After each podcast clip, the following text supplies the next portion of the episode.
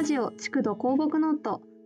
東京大学大学院で学んでいるパーソナリティの私上田瑞希が復興まちづくり都市交通のことについてお話ししていく番組です。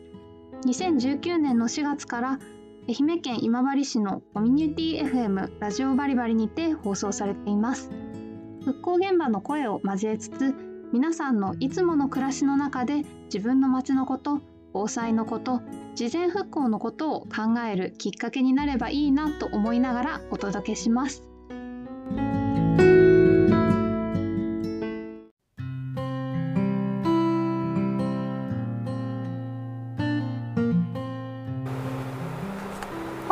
築土工木ノートは東京大学工学系研究科都市工学専攻の荒木正弘さんにもう一度おいでいただきました。よろしくお願いします。よろしくお願いします。えっと荒木さんからはですね前回に引き続いてもう一個テーマを頂いていまして都市の話ということなのですがこれはどういったことでしょうか？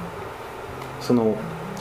近年そのインターネットっていうのが、まあ、スマホの台頭とともに本当に便利に使えるようになってきましたよね、うん、でそういう時に人々の、まあ、使う時間っていうのが結構ネットの方に流れているんじゃないかなって思うことがあって、うん、まあだけどその都市っていうものが果たしうる役割もやはり残る残っているんじゃないかというふうに考えています、うんうん、そのネットっていうのはまあ物理的に近くにいない人、まあ、時間的に遠くにいる人。とも、うん、まあ、そういう人を含めてその情報ですよね、うん、にアクセスできるっていうのが、まあ、魅力だと思うんですけれども、まあ、その一方でまあネットが果たせない役割もあると思っています。うんうんそれは例えばどういった役割になるんでしょうか？うん例えばまあ抽象的な話になりますけど今まあ例えば今目の前に上田さんがいて話してますけど、はい、そういう今ここで過ごす時間、うん、情報またはそこでじゃないと得られない情報とかいうのは、まあ多分ネットだといつでも検索できますから、うんうん、まあ得られない体験なんじゃないかなと思うことはあります、うん、まあ、それが1つ目ですよね、うん、で2つ目のまあ都市の魅力というと、まあ、多分他の人がいることなんですよね、はい。まあそのネットでとの対比で引き続いて言うと、まあ、こういうことを検索するから、はい、その情報にアクセスする、またはまあレコメンドエンジンがあってこの人はこういうことに興味があるだろう関心があるだろうっていうのを、まあ、推測してくれてそういう情報により気軽にアクセスできるようになる。っていうのが、まあ、ネットの特徴長所であるんですけどそうじゃない、まあ、見知らぬ人。自分とは性質が異なった他人と出会えるっていうのは、まあ、都市ならではの特徴じゃないかなと思っています。うん今の特徴だとどちらにしてもというんですかね。その SNS の発展なんかで補えるような気もしてしまうんですけれどもその点に関してはどう考えてますか？まあ補えることも、まあ、多いなとは思いますよね、うん、ただしまあそのレコメンドエンジンとかの話で言うといわゆるネットではフィルターバブルというのが問題とされることが時々あります、うんうん、それはまあ性質に似通った人たち。まあ属性の似て通った人たちがその内部で情報を交換する、うん、じゃあそのまあ受け取った情報によって個人っていうのはまあ価値観とか、思考とかを決定していくので、本当に違う人たちとは、まあ、積極的に会わない限りは難しい面もあるかなというのは思うことはあります、うんうん、そうですね。多分実空間でも同じような現象は起こっているんだと思うんですけれども同じような属性の人たちが集まっているっていうことはすごくよく起こる話だとは思うんですけれどもそれが自分の意識内に行われるというんですかね。自分が制御できない範囲で行われているっていうこと自体に問題を感じているっていうことですかねそうですね。まあ個人的に好きな都市空間って言ったら、はい、まあ、商店街とか、うん。または最近行ったところだとその岐阜にある、うん、岐阜市にある特殊書館、まあ、はい、みんなの森メディアコスモスっていうんですけど、はいはい、そこの図書館がまあ好きで、はい、そこは何がいいかって言ったらその図書館にはまあ本を置く場所年のところだけじゃなくて小学生中学生高校生の自習スペースがあったりまたは社会人がまあそこにまあ1階に何だろうガラス張りの会議室というかスペースがあってそこを通りかかるとまあ内部でなんか社会人が集まってある特定のトピックに対して話しているとかいうことも見れる、う、で図書館内部には他にスタバとかも隣接していてまあ近所のお母さん方とかまたはそこをふらっと訪れた人たちの過ごす様子も見られて本当にいろんな多種多様な人が集まる場となっていてそういうのは別に意図して会うわけではないじゃないですか、うん、さらに積極的な交流を図るかといえばそうでもないだけど別の人本当に他人他者がいる。そういう人たちの活動がまあほのかに 感じられるっていうのはいいところだなというのは思いますね、うんうん、それを可能にしていくような空間が理想的な空間だというふうに考えているということですかね。まあそういうところも都市の中にあっていいんじゃないか、うん、そういう空間が都市のまあ身近なところ生活圏の中にあればいいんじゃないかなということは思います、うんうんにその都市空間でいうとどういったところでお気に入りの場所がありますか？まあ愛媛県でいうと松山市の中心市街地は、まあ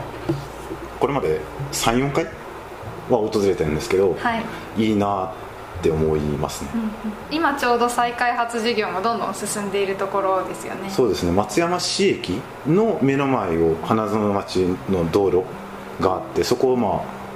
再配分して、歩行者空間を拡張したり、またそれを以前の取り組みだと、まあ、お城近くのロープウェイ通りを、まあ、歩行者空間化したり、まああそこ車も通ってるのかいやちょっとそれは分かんないけどしたりしてて、まあ、それが L 字型の一方ともう一方にあってその間に商店街があるっていうふうな、まあ、都市構造になってますけど、まあ、そこを訪れるとまあいろんな人がいる。会社員の人もいれば、まあ、そこを放課後に訪れている。中高生もいたり、またはまあそこに買い物に、まあ、電車に乗って買い物に来たりしている人もいる、あそこはまああちこち歩いてますけどまあ格別にいいなと思う都市の一つですね、うん、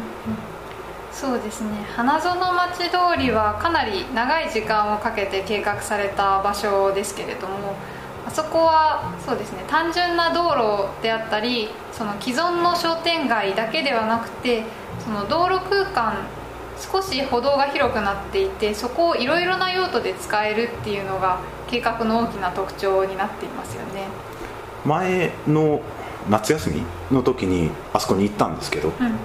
その時にその道路の成り立ちっていうか、はい、みたいなのを一部に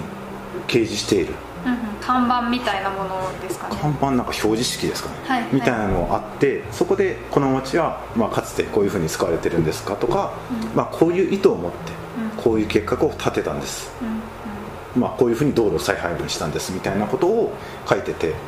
ああいうのが見えるっていうのはまあいいなって思います、うんうん、そうですね。今お聞きした話で岐阜メディアコスモスという図書館と花園町通りロープウェイ通りというような松山市街の通りの話とか聞いていますとその用途が限定されていない空間というのに魅力を感じているのかなというふうに思ったんですが。まあそのなんて言うんでしょう。一人の人が計画を立てて意図を持って立てるっていうのが、まあ、かつて行われたことはあるんですけど、まあ、都市の魅力というのを話すのであれば、まあ、いろんな人がいてそれも時代を超えていろんな人の意図が伝わっていく。それがあちこちに見受けられる。それと、まあ、そういう意図と出会えるっていうことですね。っていうのが、まあ、都市の魅力なんじゃないかなと思っています。前回から2回にわたってお話をしてきました。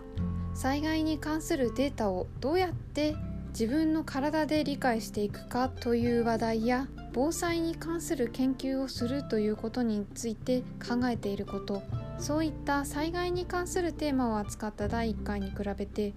第2回は災害に限らず街のお話をさせていただきました。街の中の実際の空間とインターネット上で得られる経験は何が違うかというお話や自分が好きな街やその中の空間についてお話を聞いてまいりましたけれども私自身は常々防災だけを目的とした都市計画まちづくりではなくてここを変えたら日常の暮らしがもっと良くなるというようなところを変えていくことが同時に防災であるとか災害がもし起こってしまった後の復興の早期復興に役立つようなことを都市計画の中でできたらなというふうに考えています。皆さんご自身も改めて災害のことを考えるのは難しいという方わからないことが多いと感じられる方も多いかとは思いますが自分が普段暮らす街でどんなことが実現できたらより良くなるかというようなことを考えておくこと自体も災害以前の復興活動につながる可能性があるということぜひ考えていただければと思います。この番組「築土構木ノート」ではパーソナリティの私上田とおしゃべりをしてくださる方募集しています。募集の宛先は築土構木ノートと全てひらがなでインターネット上で検索していただくと出てくるホームページに掲載しています。アルファベットで築土公木 bin.gmail.com で募集しておりますのでぜひメールをお願いいたします。築土構木ノートと検索してヒットするホームページではこれまでの放送もお聞きになれます。私自身の研究のこと私が関わっている平成30年7月豪雨の被災地のこと今治市のまちづくりのことや今治市のハザードマップのことさまざまなことをお話ししておりますのでぜひ一度アクセスしてみてください。皆様のホームページへのアクセスとトークゲストへのご応募お待ちしております。は東京大学工学系研究科都市工学専攻で大学院生として学んでいる荒木正弘さんをお招きしました。1週間のうちの15分少しの時間ではありますがこのラジオがご自身の住んでいる町のことやその町の防災のこと考えるきっかけになっていれば幸いです。また来週お会いいたしましょう。